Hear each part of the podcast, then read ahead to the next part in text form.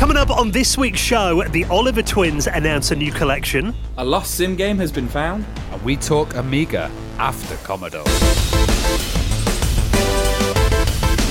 Today's episode is brought to you by Beer 52, the world's most popular craft beer discovery club.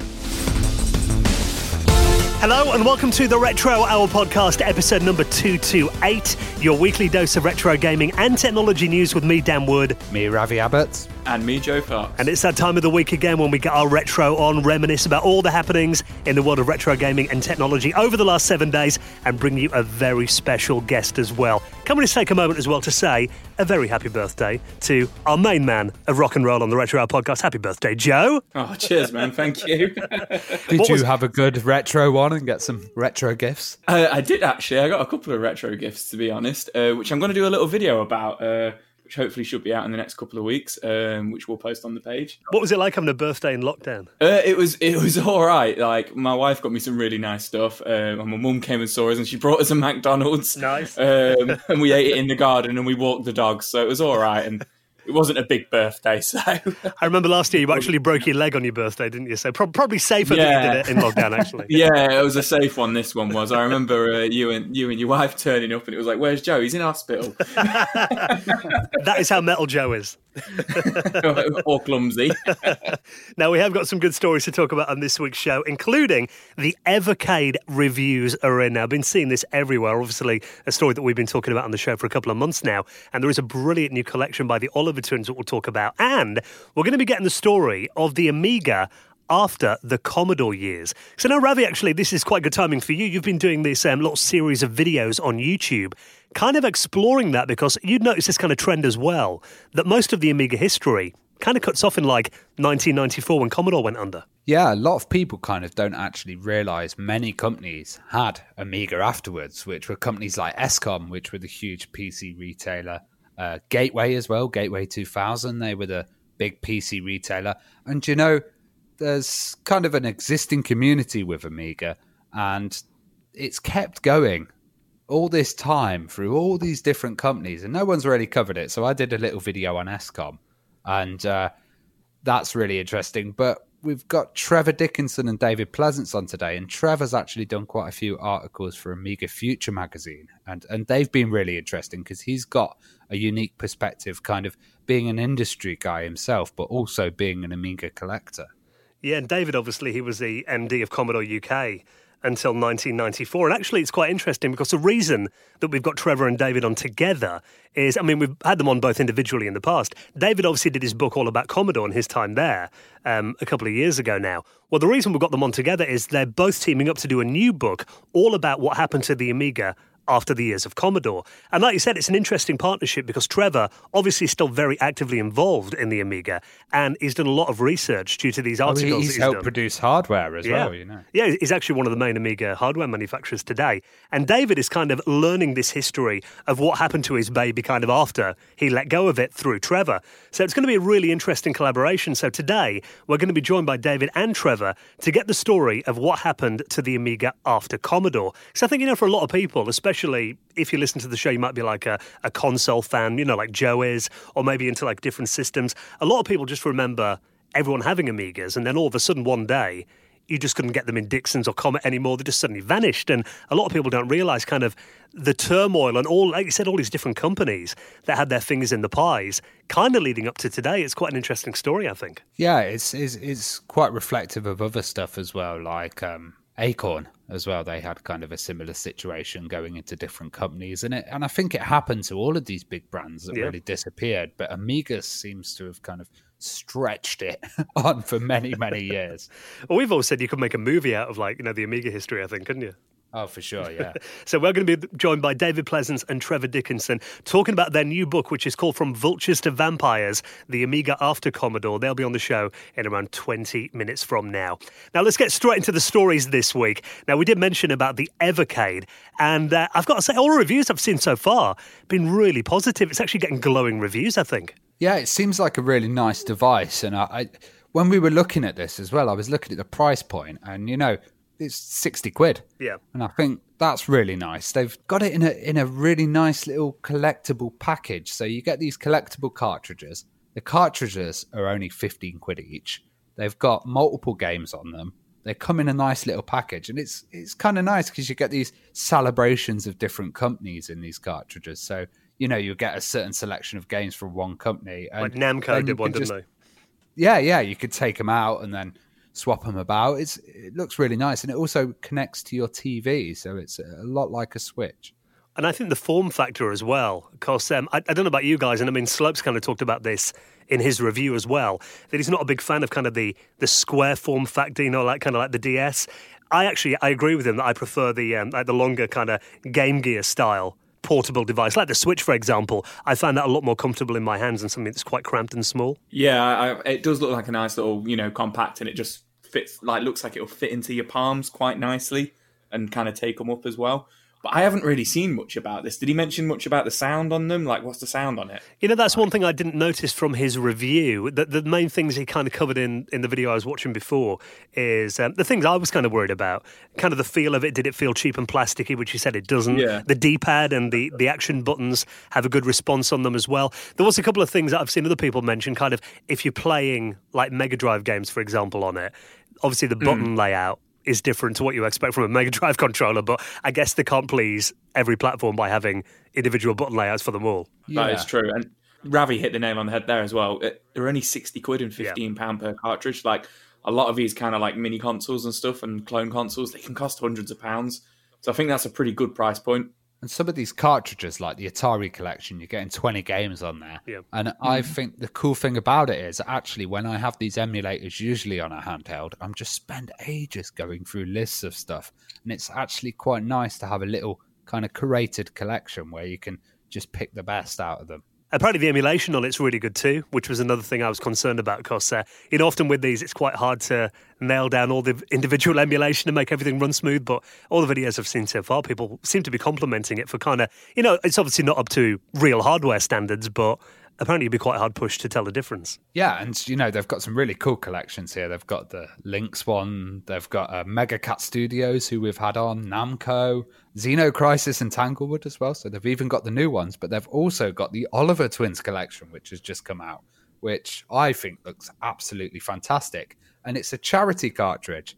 All the profits of the cartridge are going to go to the National Video Game Museum, and as we know, they're struggling at the moment yeah. because. Uh, nobody's able to actually go and visit. So there's 11 games on here. We've got Treasure Island Dizzy, uh, Fantastic Dizzy, Dizzy the Adventurer, Panic Dizzy, Wonderland Dizzy. Essentially, most of the big Dizzy games seem to be on here as well. They've also got Super Robin Hood on as well, which, um, you know, being from Nottingham, that kind oh, of yeah. you know resonates with us, of course. But yeah, eleven games, and I think looking at the Evercade launch lineup, I've been having 112 games, I believe it is, on launch for any system. That's a, I mean, obviously a lot of these are classic rebundled games, but it's quite a nice library, especially at that affordable, you know, 15 quid for a physical product. I think it's actually pretty good value. Yeah, and also the Oliver Twins have been really busy recently, so their website olivertwins.com absolutely fantastic. They've just redone it, and you can check all the games and kind of resources on there as well. It's a beautifully well done kind of historical archive. So if you want to get hold of the new uh, Oliver Twins collection, of course, we'll put a link to that and uh, everything else we talk about in this week's show in our show notes at theretrohour.com. Now, obviously, Ravi, you're a big fan of games like SimCity back in the day. Oh, I loved it. This is quite interesting, though. A lost sim game has been uncovered. Now, this was something that I, I have read about before. I know over the years there's kind of been this um, story about uh, this game called Sim Refinery. That, if I remember correctly, wasn't this a game that was made specifically for like a company? It was never meant to be released properly. Yeah. So as as we know in America, there's a lot of kind of oil refineries, and um, this was for Chevron. What basically happened was um, I remember back in the days, games like Theme Park actually used to be used as like management training and stuff. So this was a special game that was made just for Chevron. And a retired chemical engineer from Chevron had an old floppy disk. So he, he kind of made a digital copy and uploaded it onto archive.org. And it's a really weird game. It kind of looks exactly like the early version of SimCity um, but it's all refinery based. Sounds fun. Yeah, it looks pretty obscure. I, I, I don't think there's going to be loads of people going for it. But um, if you're a Maxis fan, then this is just one to add to the kind of selection because I remember there were so many ones. Uh, Sim Safari, yeah. there were Sim Ants, there was a Sim Farm as well. So you know, if you're doing a complete kind of video of all the sim games, this would be a great one to add in. Because apparently Maxis, they, uh, I'm reading the article here, apparently they got like a lot of requests after SimCity came out uh, from companies who wanted like a simulation game for their industry. And for some reason they agreed to do it for Chevron. And Will Wright was talking about it, saying essentially this game is a simulation of Chevron's refinery operation, all about the people in the company showing how a refinery works. So it wasn't really so much for the engineers. It was more for people like the accountants and the managers who walked through the refinery every day but didn't know what all the pipes and things were carrying. So the idea was that they would learn more about the refinery by playing the game. That's awesome. And this game's actually been released to play. Uh, yeah, it was uploaded onto Archive and it's since kind of been taken down, but uh, people were able to download it. So I guess maybe that's because of Chevron or maybe Maxis won it down or something, but it is out there. And apparently, from what I'm reading, it was um, it wasn't really a very finished product um, by the version that was on archive.org. It was kind of more of a you know an early beta. Again, like you said, yeah. for Maxis collectors, really cool that it's out there. And I imagine you know, obviously, if, if anything gets uploaded to the internet for even five seconds, there are copies out there afterwards, aren't there? Totally. Now, I know Ravi, you're going to be really excited about this next story, being our. Uh, our resident Vectrex fan, even though you haven't actually got a Vectrex, every time that we go, it's like a retro gaming event, you're normally just swarming around the Vectrex machines. Yeah, and uh, this is a device which will enable me to have a Vectrex. So it's called the Scope Trex, which is absolutely awesome. And as we know, Vectrexes are always kind of dying. Um, they're, they're very hard machines to maintain. Um, and oscilloscopes are, are available for every nerd online. Quite a lot of people have oscilloscopes. So um, what this is is it's an actual PCB that plugs into the oscilloscope, and it basically enables you to play Vectrex games on there. So it draws them in the kind of vector way that the Vectrex would. But also, it's got a AY chip on there as well, so you can get the full kind of sound coming out there. You could probably even put the overlays on there if it was uh, the right size as well. So hold, hold on a minute. I'm not an educated man. So what's an oscilloscope? Uh, uh, an oscilloscope is um oh, it's it's for reading kind of uh it, you know, you know. hey, wait, you know, it's, good, it's good to see we're all in the same boat. Well, essentially, it's for um, reading signal voltages. You've probably seen it. It's kind okay. of these um, these little devices that you get to get squiggly lines kind of wobbling around the screen when the voltage oh, increases. Okay. Yeah, yeah, yeah, yeah, yeah. Yeah, I know what you mean now. I love how you had to look that up. could, you, could, you hear me, could you hear me typing into Wikipedia in the background? no, I know what you mean now. That's cool though. Yeah, but I, I guess but I yeah, mean, a lot um, of these um, are based on like CRTs as well, aren't they? So it's um, and and they have got that kind of look that the Vectrex has got. Yeah, and like people would originally be playing kind of Pong on them. Yeah. And uh, that, there'd always be kind of weird versions. Like I think there's even Doom for the oscilloscope. Of yeah. course, there's going to be Doom for it.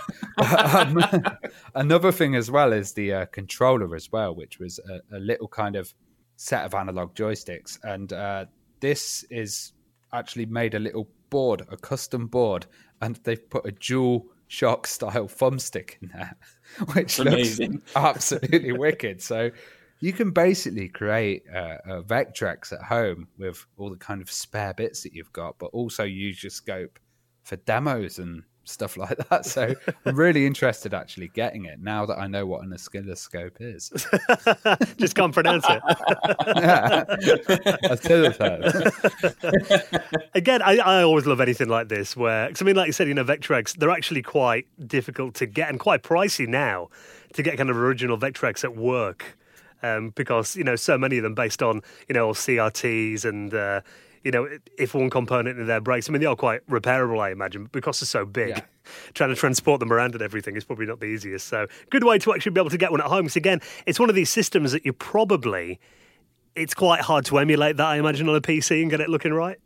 Yeah, totally. And he's kind of released the um, schematics uh, uh, for this motherboard replica for free, uh, full schematics, which is awesome because this might mean people might do this in a FPGA in the future.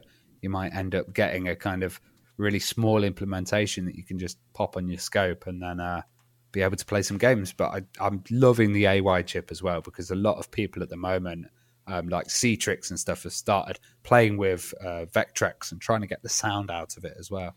Well, I look forward to the video of you uh, making your own Revy. yeah, I just need to get one of these heavy oscilloscopes delivered to my house first. I was going to say it could be a cheaper option because I've just looked on eBay how much Vectrexes are going for these days. Yeah. How much are oscilloscopes That's I going mean. for? I'll have a look. Keep us updated, Joe. I Uh, will do. I will do. Now, obviously, in lockdown at the moment, I mean, I've actually just caught a little glimpse of myself in the reflection in the window with my uh, my, my COVID haircut. Um, and my mate is in the next room. He's actually got his hair in a ponytail at the moment. Got a little bun tied up on his Is it, head. is it like Friar Tuck? I look a bit like a scarecrow actually at the moment. Um, but it's like obviously we've had a lot more time to do things. I mean, a lot of people have kind of been enjoying themselves a little bit at home, a bit more time to play games, spend time with the family. And actually, this is quite an interesting little study. Um, there's actually been a retro gaming comeback. Now, a lot of people, it turns out, by this um, new report con- conducted by a company called USwitch, apparently a lot of people have been checking Google for retro games a lot more than had been before lockdown. They reckon that apparently Theme Hospital, which is one of the most searched for retro games in the UK, as of last month, apparently it was up 235%. A lot of searches. And apparently things like The Sims and Roller Coaster Tycoon have started making the, uh, the top lists of retro games that are trending in. Uh, in Google as well. So it kind of seems that I mean they've got this quote here by um, the, the the guy who's done this study at USwitch. He goes, "It's not surprising that people are looking for games to play at home. However, what really surprises him is that people aren't looking for new games. Instead, they're looking at retro games and nostalgia, which I thought was quite an interesting little uh, little turn up. You know, that generally people are not into retro gaming are starting to look for these titles now. I feel like you know these eight hundred thousand searches. It says according to this article might all just be my wife because if she has been on furlough now for three months and she's been playing Roller Coaster Tycoon, The Sims, and Theme Hospital, which I thought was really interesting. Now that it was three games. Yeah, and all searches So- come from Nottingham. Yeah, and all all of them have come from Nottingham. No, that's crazy. That is, uh, but it's those particular games as well, like the sim games essentially, which I thought was really interesting. I wonder if it's got anything to do with like this resurgence of like you know Two Point Hospital as well, which is kind Yeah. of like the sort of you know sequel to Theme Hospital. Or maybe really cool. hospitals are so horrible at the moment. People want to have some kind of fun there, or or they're or Yeah. they're thinking like, Or what, people miss what A&E game did I much. play in the past that completely wasted a load of time? You know, that's what I think it might be because, you know, when, when you're working all day and everything, you know, generally, I mean, obviously, we're all still, us, us guys are all still working at the moment, so it probably doesn't apply as much to us. Um, but, I mean, generally, it's just kind of pick up and play half an hour games that I get. You know, if I've got a week off, for example, hmm. I probably will be more hmm. inclined to sit down with a game that is a bit more in depth and is going to take up a bit more time. So, I mean, generally, you might not get time to really put the effort into something like Roller Coaster Tycoon, but if you're off work, you probably would. Yeah, Yeah, that's a good yeah. point actually, because it's not exactly a pick up and play for Yeah. a half an hour or something. That you you get really stuck into these kind of games, which kind of puts me off sometimes, just because of with working overtime and stuff like that. You do just want to pick up and just shoot somebody or something. Usually when you play a game. Is work going that bad, Joe? Yeah, absolutely. I know exactly what you mean. I, I tried to get into theme park again. It was actually before Christmas. I sat down, I looked at like you know the empty map, and I was like, oh, I just can't be bothered. I can't be bothered to start from this point. Yeah, it can be a bit yeah, overwhelming. I, I think also if you haven't played games for years, then you're not going to be like, right, let's just whip out Minecraft Yeah. and start connect to a Yeah. server. You know, it's going to be like, oh, Roller Coaster Tycoon. I remember that. I've noticed it with a lot of people on my Facebook timeline seem to be listening to like you know music they loved when they were a kid and all that again, and sharing albums and everything. There probably is like an element of just kind of wanting to return to happier times, kind of thing. I guess. Yeah, yeah, yeah, absolutely. I wonder if it's like you know people emptying attics and old Yeah. garages and stuff as well while we've been in lockdown, and just kind of finding some of the boxes to these old games and having no way of playing them now, and just being like, oh, I wonder if I can play that online or something. Now, before we get into our chat this week all about the Amiga after Commodore, um, I thought this was a cool little story as well. Phantasy Star. Um, now, obviously, that was a huge game on the Master System, wasn't it, when it came out back in the late 80s? Well, you might. There's an interesting story here about the fact that it's got an English patch, and this has been 14 years in the making. Now, a lot of people might be thinking, well, the game came out in English as well. But because back then, you remember back in the day, a lot of these video games that were made in Japan generally were translated to English by, you know, people that were working there in Japan who didn't know English language very well. There was no, nothing like, you know, Google Translate available then. So really, they had to do their kind of closest approximation of what English sentences were. And obviously, there are some infamous ones like you know, Nintendo's Pro Wrestling. And when you win that, a winner is you. We've obviously got, you know, um, all your base are belong to us. yeah, then there's uh, X Men Welcome to Die. And uh, congratulations in a Ghostbusters for the NES. yeah, there was a lot of them back then, and it turned out that Phantasy Star was one of those games that you know didn't have a very good English translation. So it turns out um, Frank Cifaldi is one of the guys behind this, who works for the uh, Video Game History Foundation. And they've actually spent quite a long time going through it, completely rewriting the script and translating it into you know, actual proper English. So the gameplay is a lot better now. Um, there's a few other things they've done as well, like FM audio support. Um, they've improved stuff like, you know, there's a hair color toggle in there as well in this new fantasy style retranslation that just got released this week. So I think it's really cool, you know, to put that much effort into a game that you loved when you were a kid, to kind of, you know, bring it up to modern standards and improve it. I think that shows a lot of love for the game. What I remember is a few years ago, you know, it'd be really hard to actually get some of these games. And um, Final Fantasy, I remember the really, do you remember that, Joe? The really badly translated uh, Final Fantasy ROM hacks.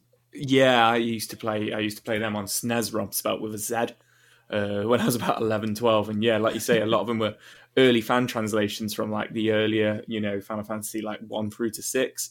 And they always try to like westernize them as well. So it was like saying on this Phantasy Star one on the original Sega Master System, they changed potions to burgers because yeah. they're trying to like westernize it. And yeah, like you say, the Final Fantasy games they used to do that as well. So it's cool to see, like Dan says, to see these like people who played them when they were kids just actually not just make the translations better, but just put them back into a kind of like original form as well. Yes, if you do want to give it a download, I'll of course put the links to that and all the stories this week in our show notes at theretrohour.com.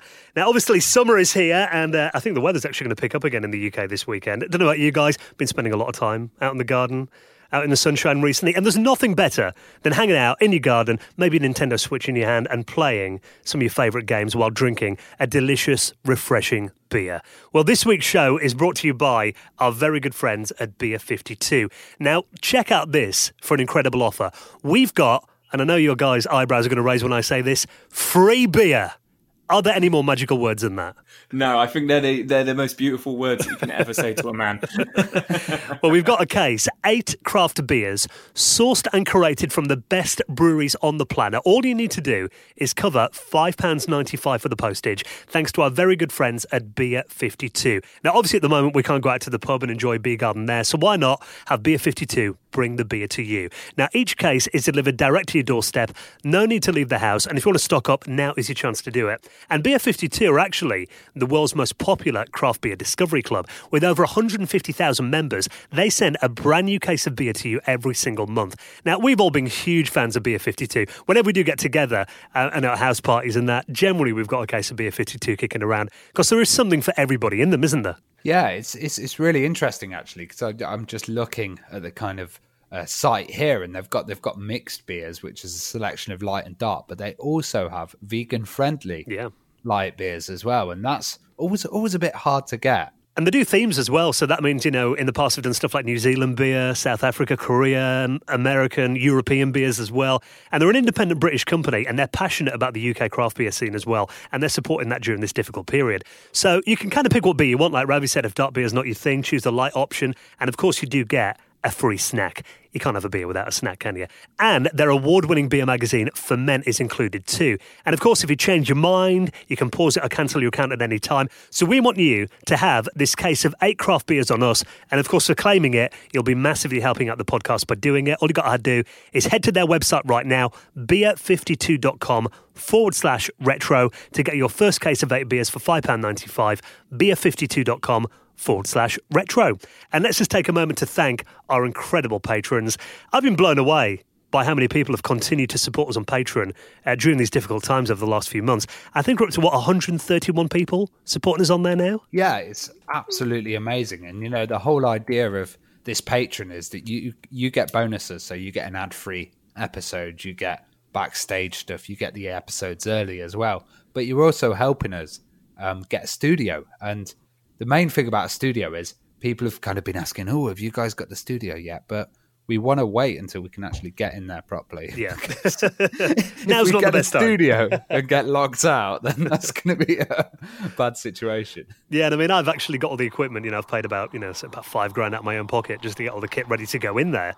Um, we just need a place to rent and get a you know soundproof room built and all that. Which you know your help is going to massively contribute to that. So we really appreciate all your support so far. And of course, we're going through everybody and giving them a shout. Eventually, in the Retro Hall of Fame, getting through as many names as we can each week. Like this week, thank you, Ashley Kingston, Matthew Beaman, Daniel James, Graham Sinclair. and Kevin Hayes. who all made donations into the running of the show. Thank you so much for your support, guys. And of course, we are going to be doing our patrons hangout on Sunday night this weekend as well. Oh, looking forward to that. They're always fun. Yeah, so if you want to get the link to that, all you've got to do is support us on Patreon. All the details at theretrohour.com. And next, we're going to get into the story of what happened to the Amiga after Commodore with this week's special guests, David Pleasance and Trevor Dickinson, next on the Retro Hour podcast.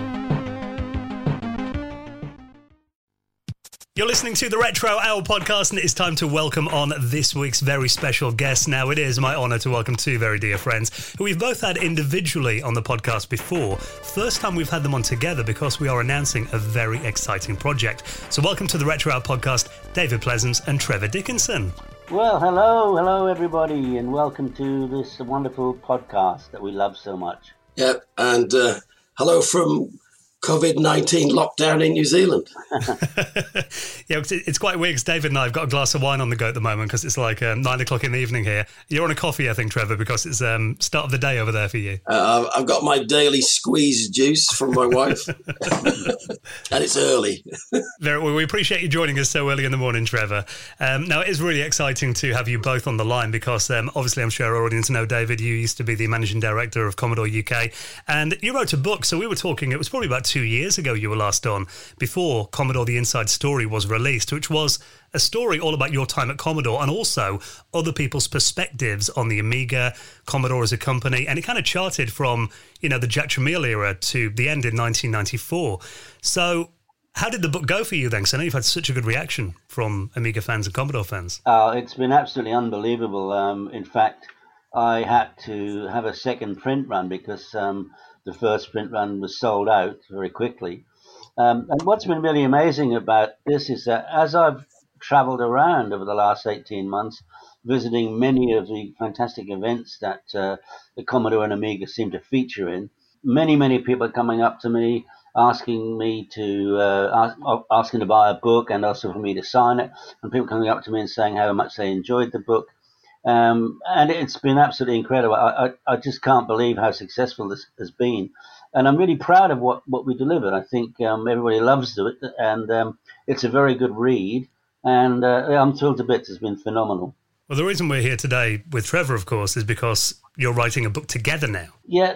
Well, again, it's really interesting because I would never have imagined that I had any material in order to write a follow-up book to to uh, Commodore: The Inside Story. But as I've now been back in the industry for the last three or four years, and I meet so many people, I'm learning loads and loads of more uh, more information and more stories. And what I think there is a massive um, need for in our community is to find out what has happened since uh, ESCOM bought the uh, the assets from Commodore in the auction in New York, which I was actually at. Um, what happened? How ESCOM basically screwed things up. Then, it, then all the different um, companies that it, it uh, uh, Commodore assets, uh, whether it be IPs or trademarks or logos or what have you, they all got, um, I guess, uh, it was being scavenged by lots of different people who wanted to get hold of certain things, mostly for greed purposes. Uh, that's my opinion at the moment. Um, but it, the, the thing is that it all led into many lawsuits and uh, cease and desist orders and various other things, which in a, in a way was, was very detrimental to our community. And I'm, I've started to, to research and record how those things happened, who was involved, uh, what the reasons were for, and so on, so that we end up with a very um, a true story of exactly what happened. And, and in fact, of course, some of the lawsuits are still current. Okay, um, but then then the idea of the book is that towards the end, in spite of all of those incredible um, altercations and, uh, and, and, eru- and eruptions that were happening, the technical people within our industry have come up with some of the most wonderful products. Uh, in fact, um, some of the products I've seen are, are, better technical specs than I saw at Commodore. And so it's kind of a, a juxtaposition that we've got on the one hand all of this um, uh, drama going on, court courtrooms and so on and so forth, and yet in spite of all of that, we have some wonderful products being released. So it's a very interesting story with I hope hope towards the end it comes into it's a nice story. So, no, Trevor, you were probably the same as me. I, I, was a big Amiga fan in the early 90s. Then, when it got to that stage when Commodore went bust, it was a really difficult time to be an Amiga user. And I hung in there. The, the Amiga 1200 was my main computer until around 2001, I think. And we Ooh. saw it go through a series of so many different companies in really quick succession. And I mean, you could, you could say that the optimism was always there, but it wasn't an easy time to be an Amiga user back then. Uh, it's interesting that you used your Amiga 1200 till about 2001. It was the same with me, my Amiga 4000, a system I towered myself. I used that for, for business and I used Amigas in my business 2000s, 3000s, and 4000s uh, up to about 2001. And, and it, it, for me, uh, I started you know, sort of pining for the, the good old days. In about 2004 and 5. I started doing research, looking at uh, uh, the, the Amiga you know what happened after Commodore, and it was actually a, um, a Total Amiga magazine in the UK that got me really into it. I started reading back back issues of that, and I I, I wanted to uh, embrace anything that was an Amiga. And uh, as David said, I mean, I, I would say that not all companies were greedy, David. I would say people had real, genuine plans to rebuild the Amiga uh, platform, and uh, some were some were definitely uh, hoaxes, but the vast majority of people spend a lot of time, money, and effort trying to to uh, recreate the Amiga Dream. And, and, I always, when I say Amiga Dream, it always sounds a bit strange, but but it, it really was. If you're an Amigan today, dating back to the 80s and 90s, I mean, it was a it was a fantastic time for computing before computing became really a commodity. And today, computers are a commodity. But uh, that that's Amiga spirit that's that lives on with uh, the Amiga enthusiasts that really, had, and David's correct, has really kept the Amiga alive because, let's face it, it should have died and gone, disappeared. Yeah. But it's the community that's really kept it alive, and a few companies as well that that have hung in there, uh, mainly for. I'm going to say, I wish it was for profit, but, but, but, mainly for uh, you know for keeping keeping the, the spirit of the Amiga alive, and obviously uh, driving forward. And so, uh, uh from my own perspective, uh, my involvement with, uh, let's say, modern Amigas in all their wonderful flavors is is driven by a, a deep seated passion to see the Amiga continue uh, in in one form or another. Well, a lot of our listeners may be, you know knew about the Amiga. There might have been console fans back then. Maybe they had like an Amiga 500 with a Batman pack or an Amiga 1200, and may have wondered, you know, the Amiga disappeared from the store shelves. What happened to it? Where did it go? And at the end of your last book, David, you got to the auction when Commodore UK was bidding to buy the assets of Commodore International. Like you mentioned then, it actually ended up with Escom. So let's kind of pick your story up from there. After that auction in New York, what happened next with Commodore UK? Because if I remember correctly, you, you did keep operating for a while after Escom bought the Amiga and Commodore. Uh, yes, indeed, Dan. You're, absolutely right. Um, it transpires that um, Commodore UK was the most profitable subsidiary of Commodore in the world for quite a long time. And um, the reason I'm saying that is because it meant that um, even though our parent company went uh, under, and then very quickly, one after another, all the other subsidiaries went, because we had a healthy bank balance and we had a really solid business, um, we were able to buy inventory from the subsidiaries as they went under and continue trading. We were obviously, uh, the story is fairly well known that Colin Proudfoot, who was my co MD, my financial guy, and myself, we really wanted to buy the assets because we had a vision of what we could do with Commodore and particularly with the Amiga, um, which must have had some merit at, in its day because we raised $50 million uh, and that's in 94 5. I mean, you try and raise $50 million today, it's virtually impossible. Anyway, the, the story is, of course, we got cheated out of it. Um, but we went to see Manfred Schmidt, who was the uh, founder and managing director of Escom, and we suggested that it might be a worthwhile thing for him to consider buying Commodore UK as a going concern. And there, there were a number of reasons for that. One was that because we were still trading. Um, secondly, we offered him the opportunity to utilize some tax credits that we had built up over several years of trading that he would, would have been able to utilize. And we're talking about six million pounds worth of tax credits, which in effect would have meant that he could have probably turned over, I'm guessing, probably 18 or 20 million before he had to pay any tax uh, on it, just by putting the same business he had through the UK UK Commodore business. But uh, he tried to, and I think this is probably indicative of them as a company.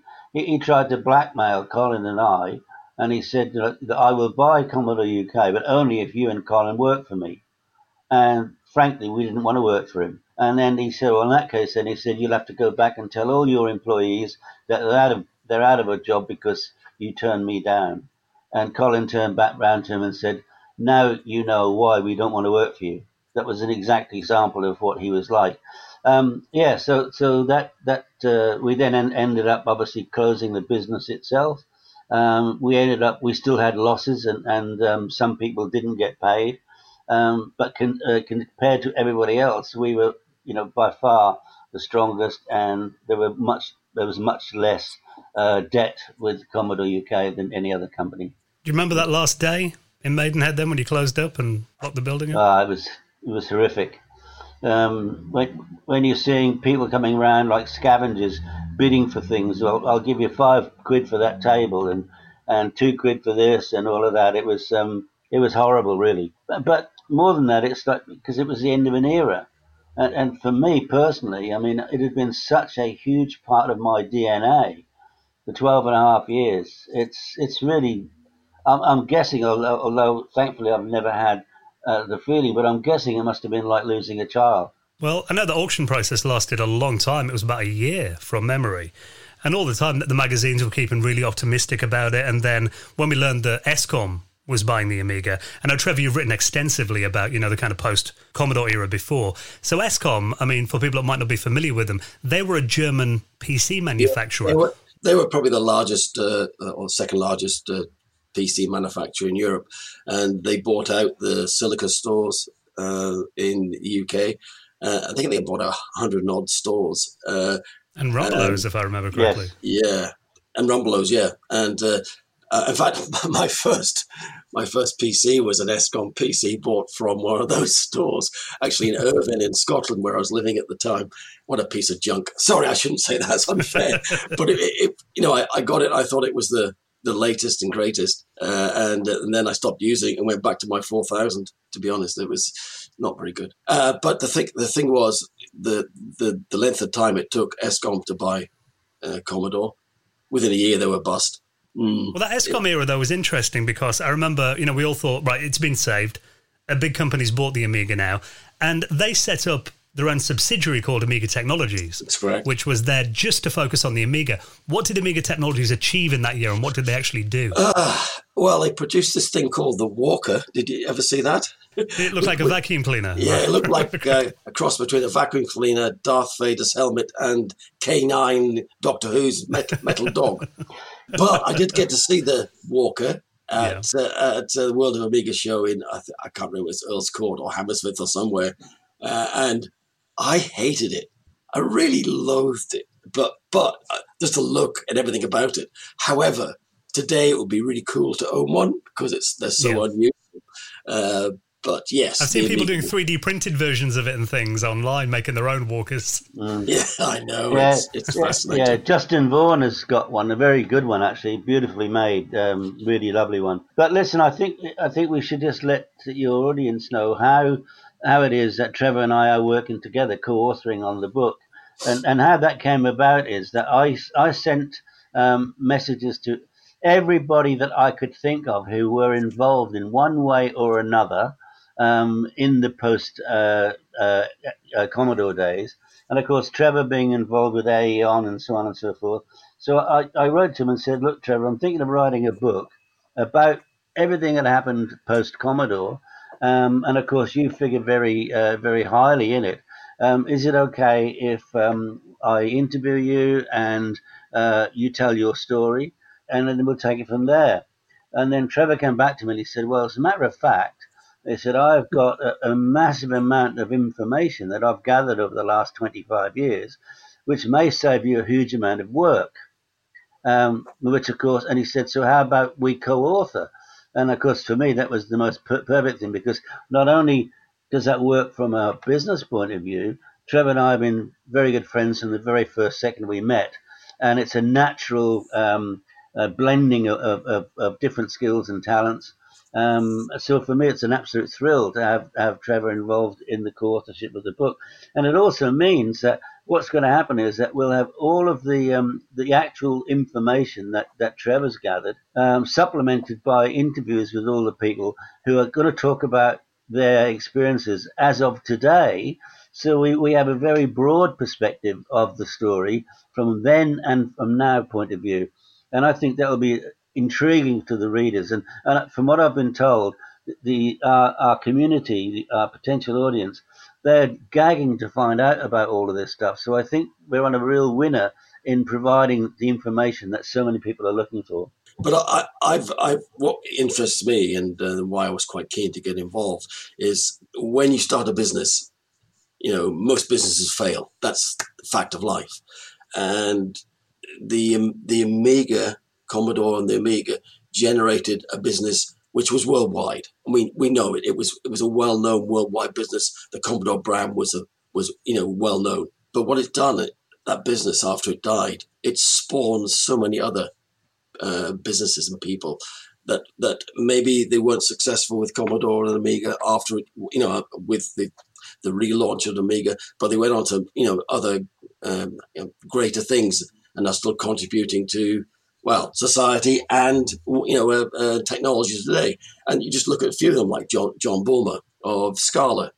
I mean, Scala became you know one of the preeminent digital signage companies in the world, still probably one of the most recognizable names. And he went on to be, become a humanitarian, creating uh, solar ovens for Africa, for example, um, and, and, various other things. But there are, not, there are a lot of people that created a business supporting the Amiga who've gone on to you know, create other businesses and successful businesses and companies, or the users of the Amiga, you know, the enthusiasts that have gone on to create businesses, companies, uh, and actually new Amiga hardware in, in, all of its great, you know, glorious forms and flavors. Which is that, I think that's some of the things that David's talking about as well. I mean, it's kind of going back to that Escom era then. So, I mean, we're kind of in the post Commodore time now. Escom have got their shops. And I remember I lived in Darlington in the northeast at the time, and this is an indication of you know Escom had a shop in Darlington next door to Burger King. And it's a small little town in the northeast of England. Probably not the kind of place, if you're going to expand into the UK, it wouldn't be top of the list normally. And then I remember going in there, and I don't think they even had an Amiga in the shop. So I ah. remember they did, they relaunched the Amiga 1200, if I remember right, as in the Magic Pack. That's right. Well, the thing is, you lived in Darlington. I was now in mm-hmm. Durham. yeah, just up a, the road. there was an Escom shop in Durham, right? So I walked in there uh, it's when I bought my Escom actually, and the, actually it came from Irvine, but it was it was built there. But it, it, I bought it in Durham, and they had a pile of A1200 Magic packs stacked up in a corner, you know. Uh, and there was a the, a guy came in with his young son, and he wanted to buy a computer for his son for his schoolwork and blah blah blah, uh, all the usual. You know, the kid's going to play games on it, but he wants it for his schoolwork. Uh, and uh, the the salesman pushed them. Oh no, they're just toys. You don't want those. Straight to an Escom machine, and he was telling him how wonderful the PC was. And no, I couldn't. I couldn't help myself. I'm sorry. I jumped in. I said, "Well, actually, what do you want it for?" Well, he wants to do some, you know, word processing, some spreadsheets, and play some games. I said, "Well, that pack there, it's got everything you need. That's a PC. You have to buy everything. You choose, and it's half the price. And it was still quite expensive, actually, mm. the twelve hundred. Mm. Uh, yeah, they put the price up for it. It was like yeah, hundred pounds more than Commodore was selling yeah. it for. Uh, and uh, I don't know whether he bought the PC or the the, the uh, Amiga twelve hundred, but I was just furious. Stupid. There's a passion of Amiga fans. yeah. But I know, David, you've heard similar stories recently when you've been talking to people that actually worked in ESCOM stores. Yeah, I've actually got um, uh, a, a, relatively small um, chapter, I guess you'd call it, from somebody who is currently um, fairly well, uh, but he's got his own IT business and doing very well for himself. But he actually worked for ESCOM for about a year in one of their stores, and um, I, I, I, we kind of just uh, crossed paths by accident. And um, anyway, he sent me his story, which um, I mean, I'm not going to tell much about it on air because it's it's for you to read later. But but basically, he was saying how inept they were as as a business and so on and so forth. Um, but I'd just like to get back to this thing about um, you know about uh, Amiga Technologies. And um, the interesting thing is that obviously a lot of people don't know, but the UK we were the only the only uh, subsidiary that put all of these packs together and they were hugely successful. I mean, the, the, the, history is there for everybody to read. And I could never understand why Commodore did not make all the other subsidiaries follow suit because our market audience, target audience, was exactly the same, but they refused to do so. But the, the interesting thing, the point that I want to make is that when uh, whenever I met with Mehdi Ali in Europe, uh, he always had uh, Petro Tkachenko was his bag carrier, used to carry his suitcases for him. Petro was always very derogatory about the fact that we did packs and we spent all this money and uh, all the rest of it. And the very first thing he does when he takes over Amiga Technologies is to produce a pack. And and in fact, he, he, he got two of my my team, my ex team.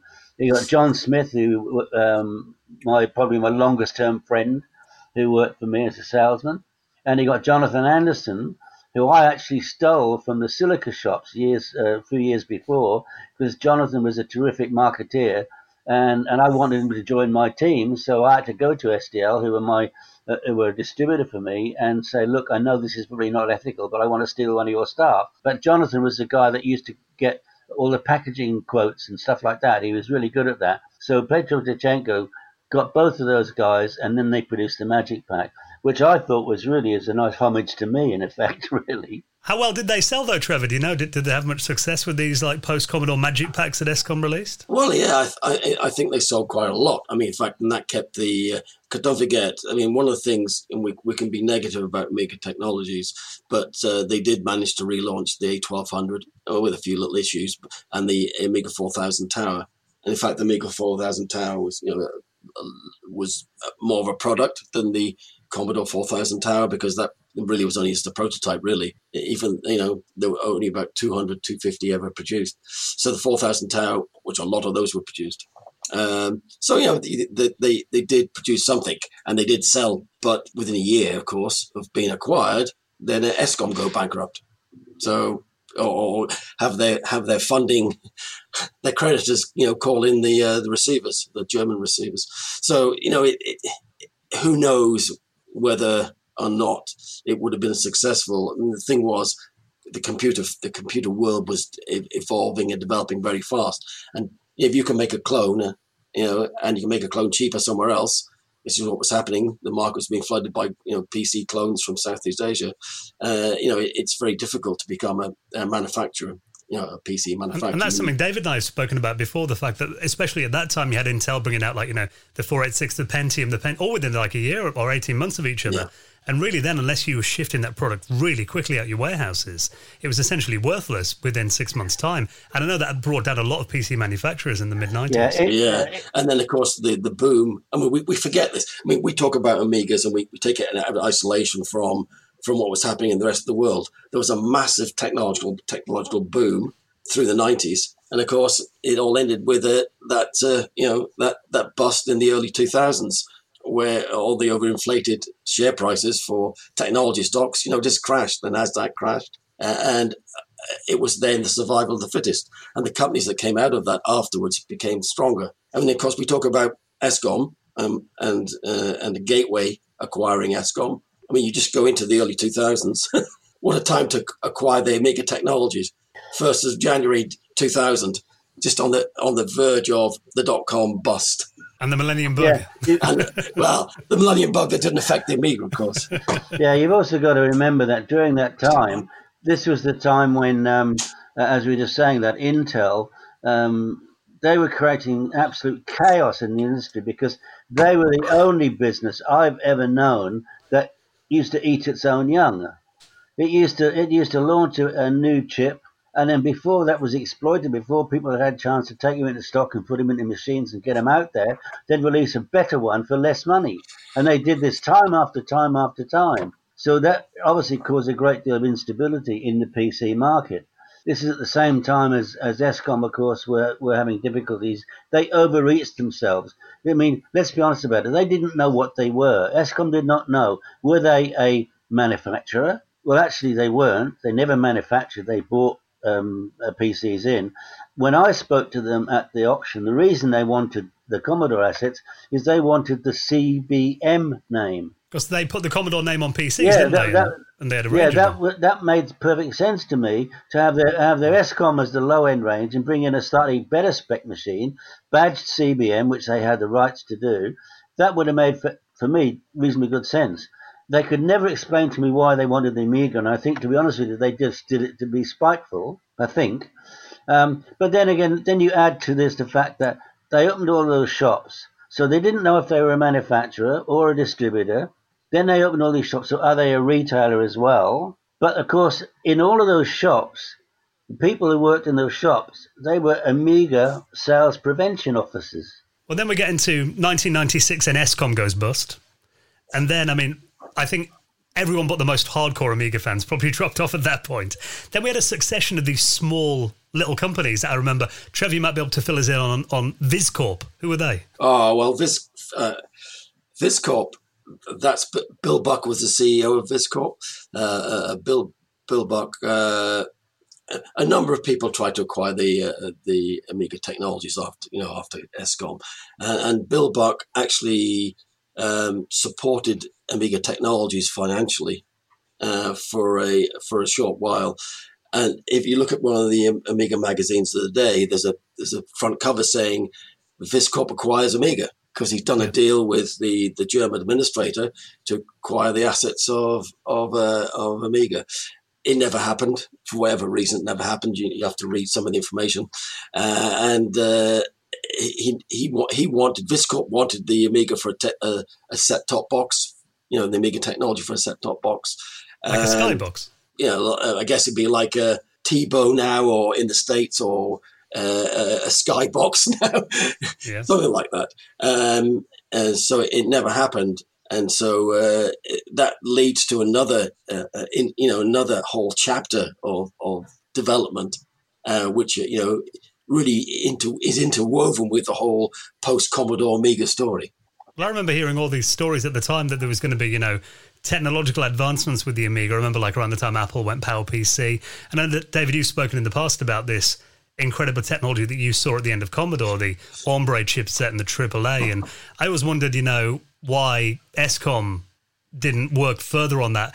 Was it the fact that they didn't have, like, a completed product and it was Well, too much R&D? let's be honest, they, they went bust very quickly. So you know, you Yeah. Yeah, but whatever you no, to no, say. no, but that's got nothing to do with it. The fact of the matter is that they they were in Westchester exactly the same time that Colin and I were in Westchester doing our due diligence. They never even looked. They never went to the R and D section, uh, the engineering section in Commodore Westchester. They never even set foot inside that room, so they didn't know about Hombre.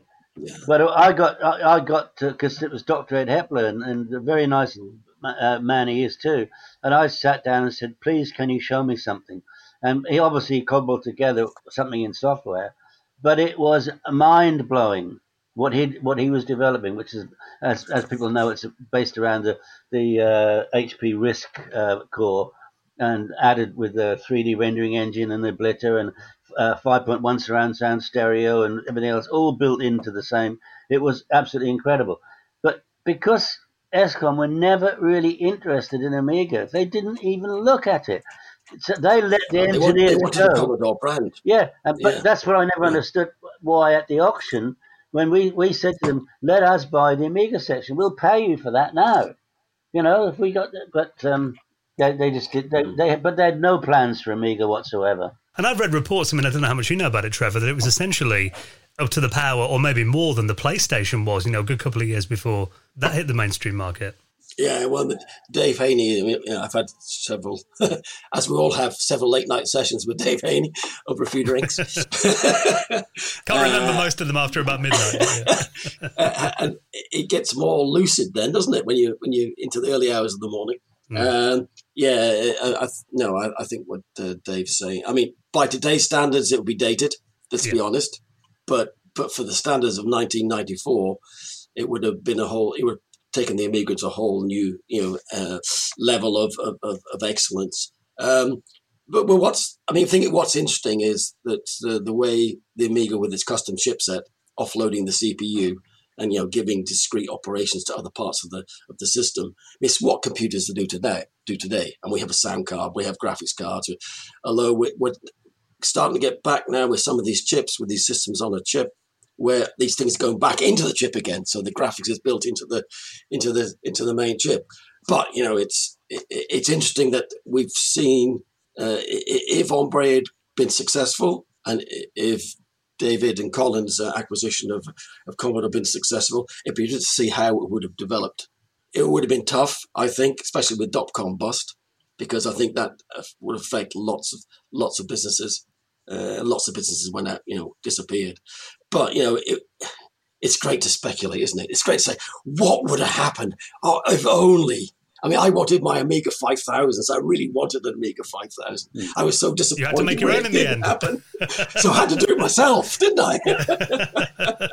but, but, but seriously, uh, you can only say, what if, what if this has happened? We, we just don't know. Mm. Well, then we get to the late 90s, and by then you think, I remember like posters being made, like you know this mascot Amiga the Survivor. And yeah, it was a picture of like a yeah. beaten up Amiga 4000 with bandages with and it was bandages. on a crutch. That was good, that. I like that one. It was. It was really good. But it had been through so much at that stage and so did its user base. And then eventually, as you mentioned before, Gateway 2000 came along. And again, I mean, this was kind of, I remember that being like, it was ESCOM, but on a bigger scale. It was a huge American based PC manufacturer, global brand. Yeah. You thought, you know, they might have a fighting chance of getting the Amiga back in the mainstream. What did they want with it? Well, I, I, I think um, it's probably the same as ESCOM to start with. They would probably wanted the Amiga, the Amiga patents because uh, uh, bigger companies, you know, they're always uh, getting their patent portfolios together, protect themselves against each other. And I presume that's that was their main aim. I can't say they wanted the Commodore. Well, they didn't get the Commodore brand. Uh, I don't think they knew what they were acquiring, to be honest. So they they they acquired the patent base but what they also acquired was these fervent Amigans who desperately wanted a new Amiga computer.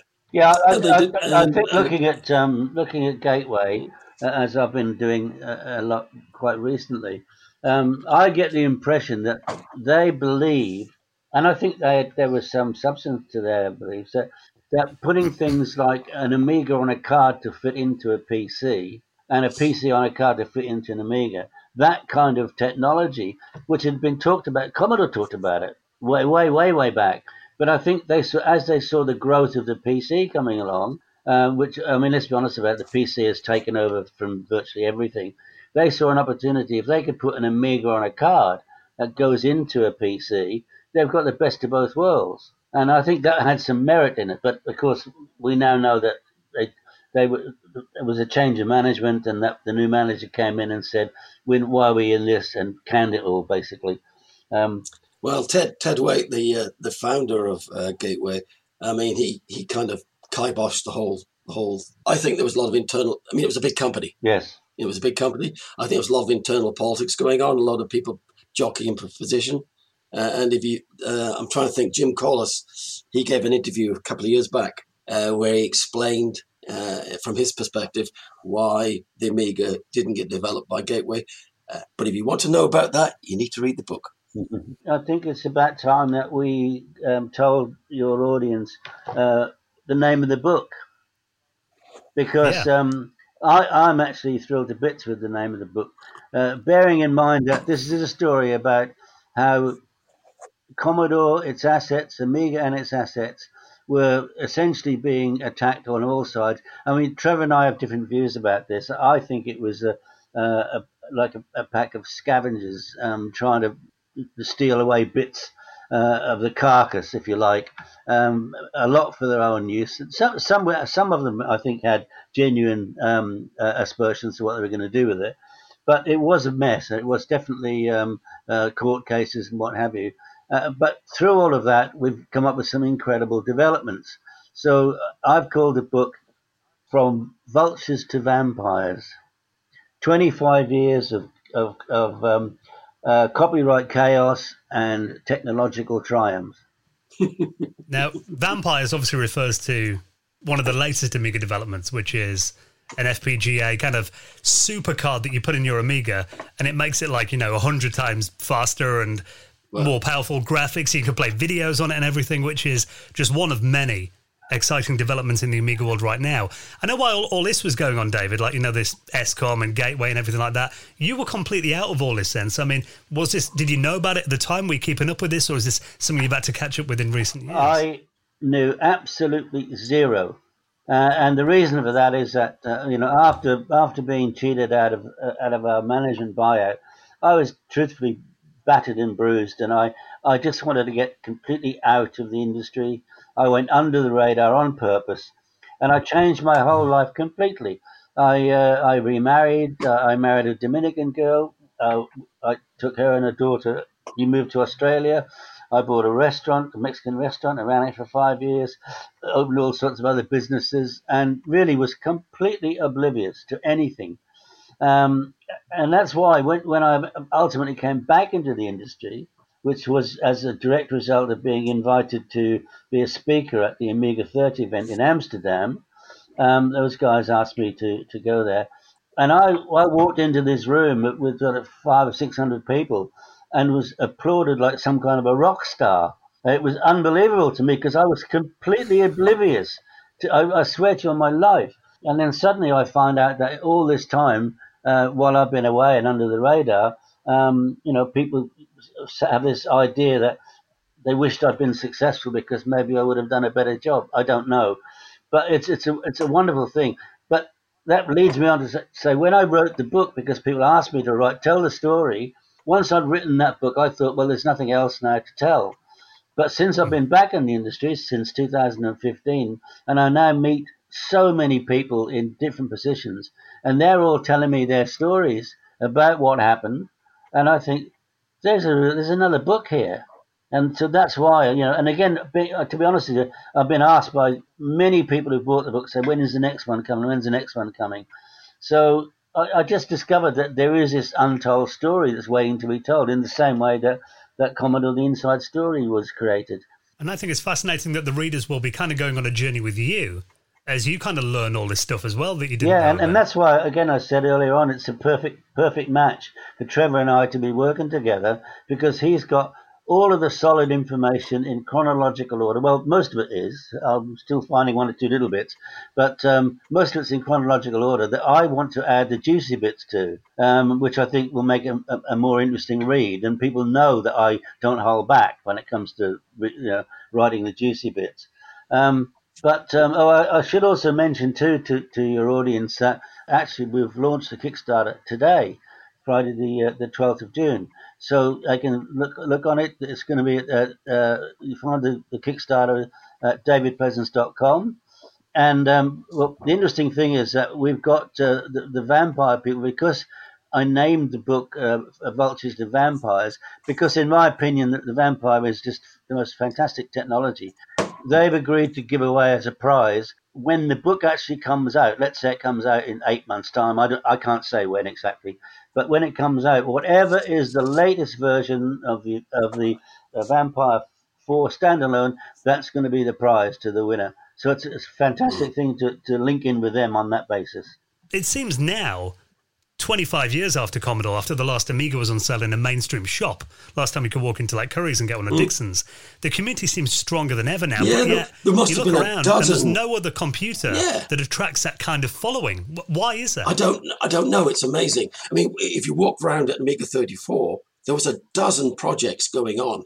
I mean, the Warp 060 project. Yeah, I've got I mean, here. It's incredible. Yeah, I mean, fantastic. Yeah, uh, the the Vampire project. You know, all the little sub projects. I mean, I'm not even talking about Aeon stuff. I mean, Aeon stuff I mean, the the, the table, the A1222, is a thousand times faster than a Vampire, and it's got modern graphics and it's got plays video playback 4K and everything else.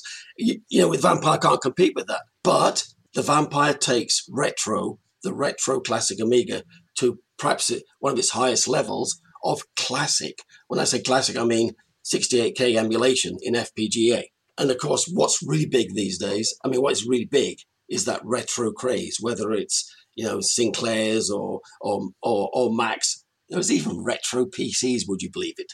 Yeah, and they cost a lot of money now. And they the cost a lot. cost about 400 quid on eBay. Yeah, I know. It's crazy. It, it, if it wasn't for the fact there's, the, there's not been a leading company out there as the figurehead of the Amiga technology, there's not been. And with all the court cases that's made it fractured, Yeah. without having that leading company, you get diaspora of Amiga talent going all over in all different directions.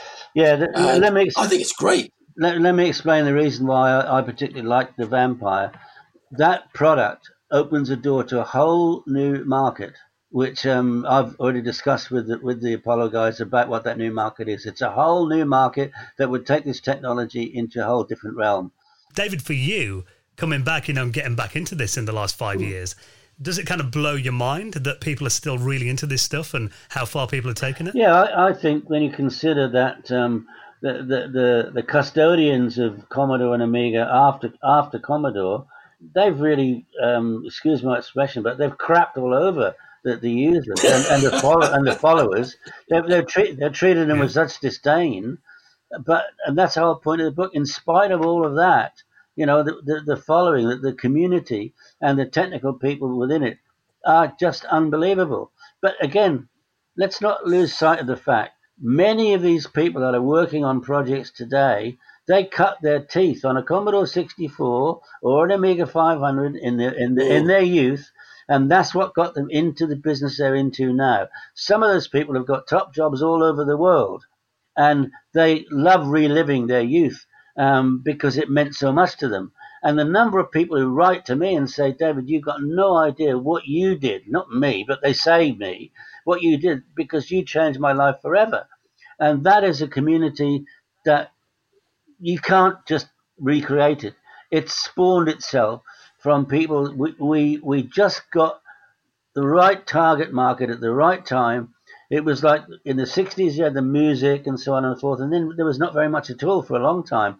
So when in the 80s and, and early 90s, or the, the computer uh, industry spawned itself in the games, it changed the whole generation. So never lose sight of that. That's that's what I think is really the kind of the kernel of the whole Yeah. thing. And I think what we're seeing now, though, as well, uh, uh, Dave, and I, I totally agree with what you said, is that uh, the the retro craze is reaching fever pitch, and it's not just Amiga. It, I mean, it, it, it's all of the the machines that uh, and technologies that evolved from the late seventies through the eighties, uh, and and you're getting a, a period now where people want to recreate some of the fun from their youth, Yeah. uh, and they've got uh, you know more time, more talent, more experience, and they're able to do that. And, and so some of the things in you know some of the dev- again I keep saying Amiga 34. Some of the uh, the developments I saw at Amiga 34 as I walked around, I was you know mightily impressed. There's some clever people out there. Yeah, but let's be honest. Some of pets, David. Yeah, let- let's be honest about it. That what's amazing. I mean, I can't talk about this year apart from Amiga Ireland, which was uh, luckily it was before coronavirus. Um, but if you take all the events that we attended last year, and they're all over the world, the place not only is it full of, of um, oldies and, and so on, they're taking their kids, and their kids are getting into it as well. You see young kids playing Commodore 64s or or Spectrums or whatever, and they're loving it. They're absolutely because they've not experienced that before. Now, I, I, as I heard recently, somebody's reintroducing the Pong game.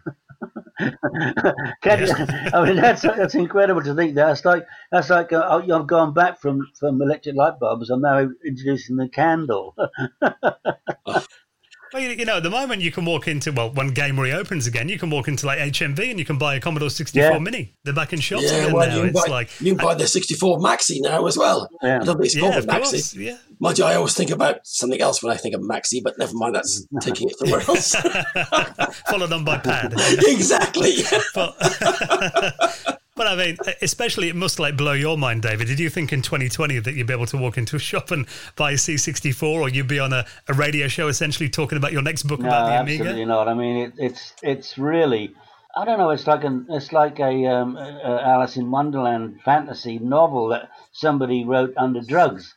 That's that's what it's like. It feels like that, you know. Yeah. Uh, I, I just I just know I just feel so honestly so blessed. You know, for for me, I, I absolutely adored working at Commodore. It was it was my DNA. I couldn't wait to get into work every day. My team was fantastic, and we loved every second of every day. It was just amazing, because even though, for example, um, I, I knew Nick Alexander, who was the MD of Sega. Now, in the daytime, we'd be competitors, and we'd fight like hell and to get the business. But at night time, we stand at the bar together and have a few drinks. It was just like that. And everybody knew everybody. These days, it, the whole business has changed. The software business in particular, it's all big companies uh, in suits, and everybody's just a number. And I, I think that's really sad because so many of the people, the, the great programmers, they get they get spewed over by these big companies. They get turned over. They get contracted to, to write stuff on it with a with a contract that is awful. Uh, they can't get out of the contract. They don't get paid. Um, it wasn't like that in the old days. I mean, yeah, there's always some of that going on, but um, it, it, to be part of that college industry was absolutely awesome. And and to reflect on that today uh, in 2020, to think, you know, position that I'm in at the moment, it's just truly unbelievable. Well, the book is called From Yep. Vultures to Vampires, live on Kickstarter today. What I like about it as well is when I when you first told me that you were going to write a book about the years after Commodore, I initially thought, oh, you know, is it going to be a depressing read? But like you said, then there is Yeah. a lot to be celebrated afterwards as well. We we had the dark days and the, the things that went wrong, but I think, like you said, it's a story that hasn't really been told in a complete kind of way. And so, is the aim of this book then to kind of get these stories again, like you did in your last book, from the people that were there at the time? Absolutely, entirely that, and and that's why that's why I think it's going to be such a great read because Trevor's done a huge amount of the donkey work in in, in recording things as they happened because he was into it when I wasn't. Um, but I'm getting I'm getting today's versions of those days from people who were involved, and I'm talking about just about everybody. Every person I've contacted so far and said, "Look, I'm I'm writing a book that you may not come out very well uh, out of." Right. because I always tell the truth. Are you up for it? And not one person has said no. Will you be asking Petro Tyschtschenko?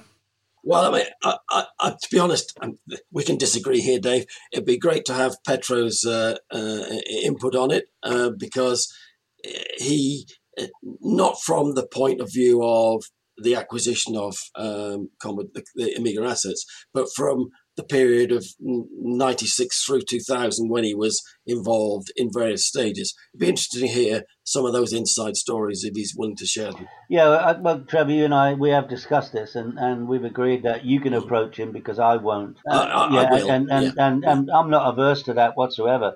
But I have got people from inside Amiga Technologies um, uh, who actually worked for them uh, giving their story as well. So it's it's Okay, not it's not okay. going to be void. Put it that way. Um, Dan, I think we uh, we should just tell your audience um, that just over a week ago, um, I started another brand new initiative, which I again I felt was needed in in the community.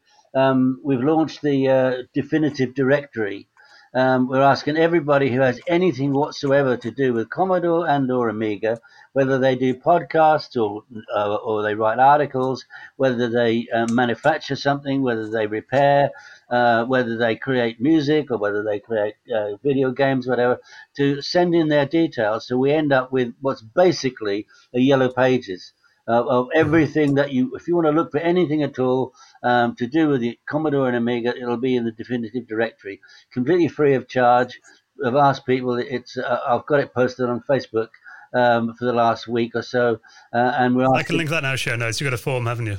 Yes, there's a form there. They just uh, send in their details, and uh, then then we will make it available on my website, completely free of charge, it's a service that I think um, everybody needs, and it will hopefully bring the community together even even more so. Well, Trevor and David, it's always amazing getting stories from you guys. I mean, you know, we've had many nights where we sat up till five, six in the morning chatting about this kind of thing, and I can guarantee that anyone who reads a book that you are doing together is not going to be disappointed through a lack of juicy stories. Put it that way, it's going to be such a good read. It's live on Kickstarter today.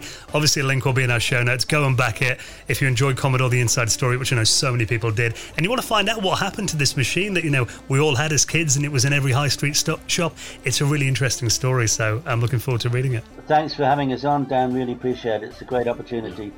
Next time, come out at a nice time so I can have a glass of wine as well. he technically could, but yeah. Maybe not the most productive day after.